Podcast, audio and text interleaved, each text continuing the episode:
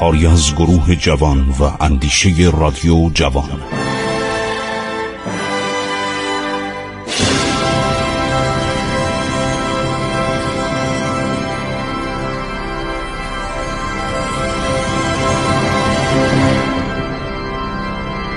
بسم الله الرحمن الرحیم. به نام خداوند بخشاینده مهربان من خسرو معتزد در برنامه عبور از تاریخ با شما صحبت می‌کنم. ما رسیدیم به دوران پایان مأموریت ژنرال گاردان. ژنرال گاردان وقتی دید که ناپل اون داره خدعه به کار می‌بره و مزورانه با ایران رفتار می‌کنه و خودشو به کلی کشیده از وضعیت ایران کنار. عوضش هم این بود که در ماه ژوئیه که اینا قرارداد تیلسیدو بستن هنوز متن قرارداد فینکنشتاین که در اردوگاه فینکنشتاین به امضای نمایندگان ناپل اون رسیده بود و گاردان اونو با خودش آورده بود به اتفاق میرزا محمد رضاخان قزوینی به تهران هنوز عرض شود که خبر امضا و تایید این قرارداد از تهران نرسیده بود. چون گفتم اون زمان برای اینکه به ایران برسن راه طولانی در پیش بود. اگر از مدیترانه می اومدن حدود دو سه ماه طول می کشید. اگر از طریق دماغه امید نیک می اومدن از اقیانوس آتلانتیک جنوبی می اومدن تو اقیانوس هند تا برسن به دریای عمان و برسن به خلیج فارس و برسن به بوشهر. عرض شود که اونم شیش ماه طول می کشید این بود که ناپل اون بعدها متعذر به این شد که من نفهمیدم. بالاخره فتلیشا قرارداد فینکنشتان رو امضا کرد یا نه؟ دروغ می‌گفت. یعنی خدعه می‌زد. برای اینکه دید منافع اتحاد با روسیه بسیار بیشتر از اتحاد با ایرانه و تمام اون نامه هایی که براتون خوندم اون نامه های پر از تعریف و تمجید از ایران و از نادرشاه و از آقا محمد خان و از عظمت ایران همه رو فراموش کرد. و گفتم که قصد داشت با خواهر الکساندر اول تزار روسیه ازدواج کنه که البته تزار هم بهش خیانت کرد و تزار موقتا بعد از اون شکست های ایلو و فریدلاند با ناپلون از در دوستی در اومده بود. اینا ممکنه برای شما یک مقداری شنیدنش خسته کننده باشه. ولی می‌خوام بگم که سیاست داخلی ایران همیشه مربوط به سیاست خارجیه. تحت الشعاع سیاست خارجیه. و اینا با ما بازی می‌کردن. کما که در قرن بیستم هم بازی کردن. همیشه در قرن 21 هم می‌دونید که چه بازی هایی سر ایران در میره منتها ملت ایران دیگه اون ملت 4 5 میلیونی سال 1800 نیست. یه ملت باهوش یه ملت درس خونده.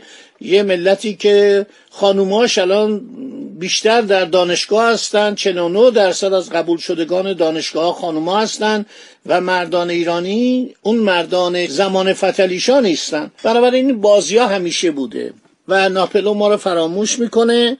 ژنرال گاردان بیچارم که آدم شرافتمندی بود واقعا در خجالت مونده. در شرم و حیا مونده که اینا چرا این شکلی رفتار می‌کنن؟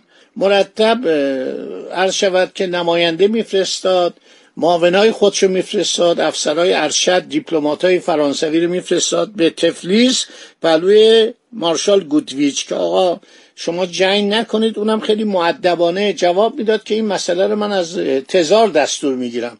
روابط دوستان فرانسه و روسیه و این سولی که برقرار شده در تیلسید به من ارتباطی نداره. شما با امپراتور تماس بگیرید. با اونا صحبت کنید. من کاری نیستم. من یه افسر ارتشم یک امیر ارتشم که باید وظایف خودم رو انجام بدم.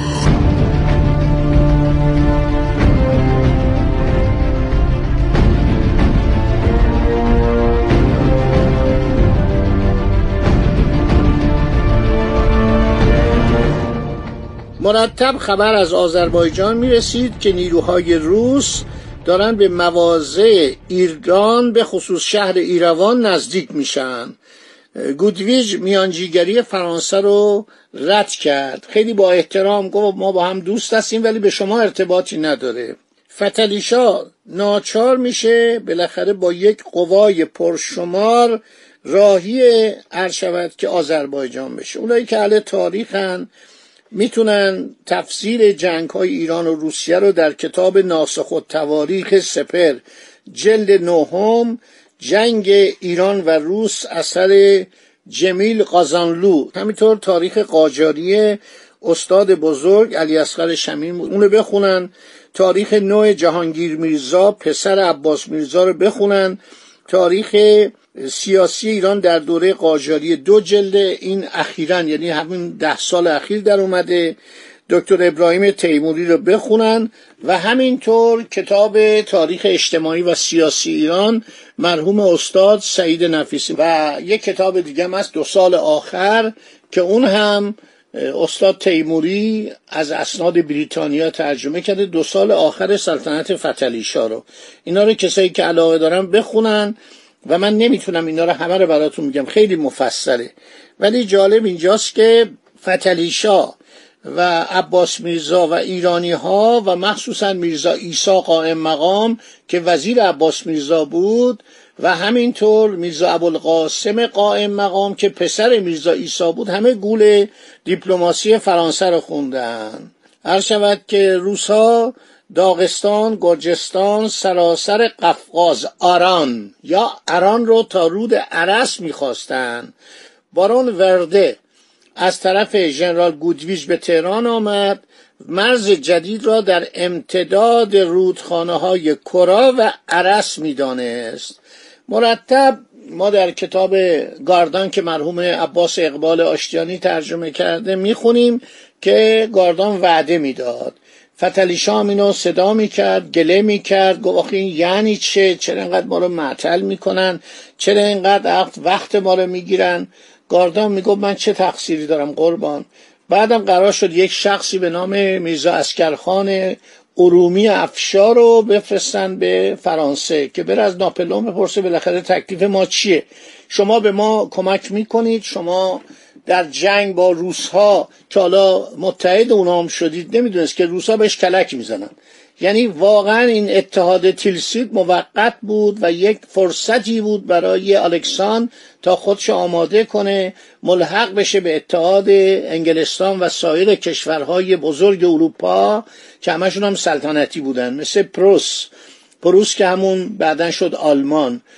پروس کشور بزرگی بود که بعدها در 1870 در زمان ویلهلم اول از خانواده هوهنزلورن با حمایت و با اون درایت کنت بیسمارک اون صدر اعظم بزرگ آلمان اینا یکی شدن و شدن اتحادیه کشورهای آلمانی. و بعدم با اتریش جنگ کرد با دانمارک جنگ کرد با فرانسه جنگ کرد و آلمان رو به این عظمت کنونیش رسون که البته الان هم دیگه آلمان یکی شده. یعنی آلمان شرقی هم که روسا جدا کرده بودن الان پیوسته به آلمان غربی در دهه 90 پس از فروپاشی شوروی. و جالبه که اینها اومدن و سرزمین پروس شرقی از آلمان جدا کردن و اینو دادن به لهستان. در مقابل عراضی مشرق لهستان هم دولت شوروی برای خودش تصرف کرد. الان هم در تصرف فدراسیون روسیه است. به این میگن خط اودرنایسه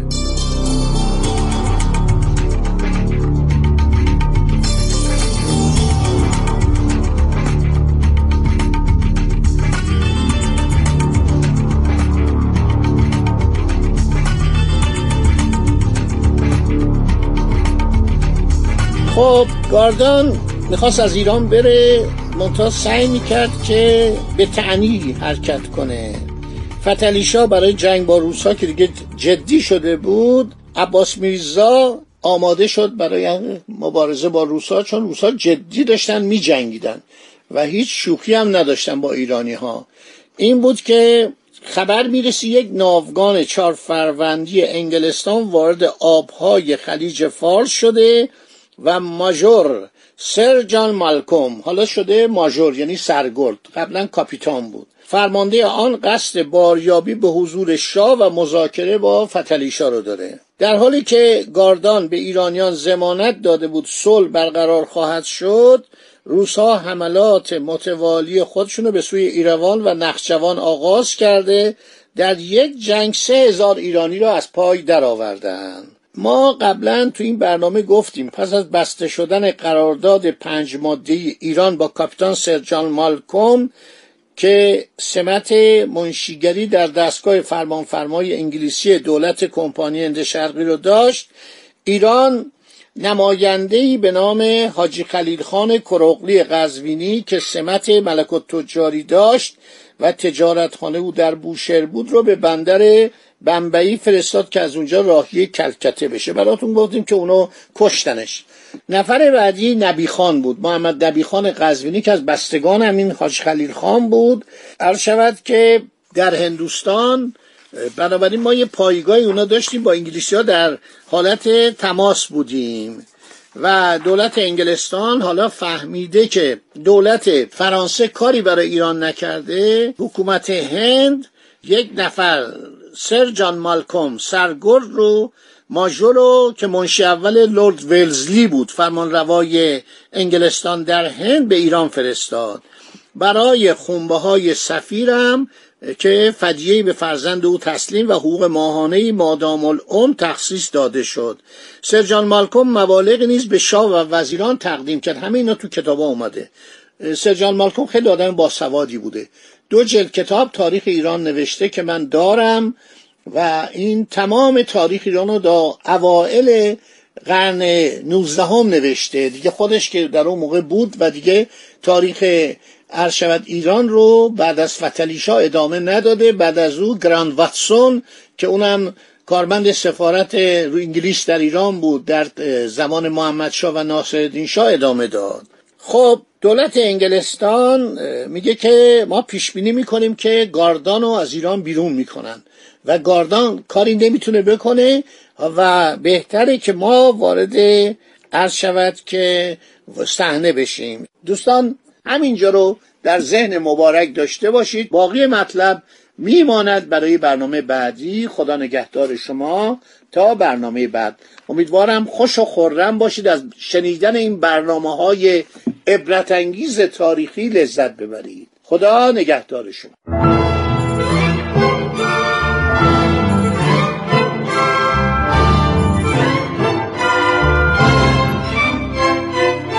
عبور از تاریخ.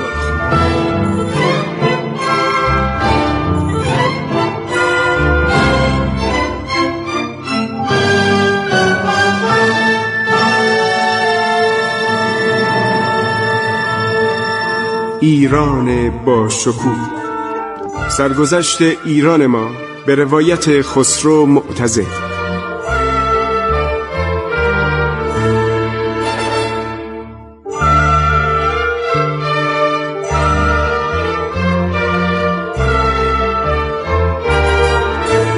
عبور از تاریخ با رادیو جوان.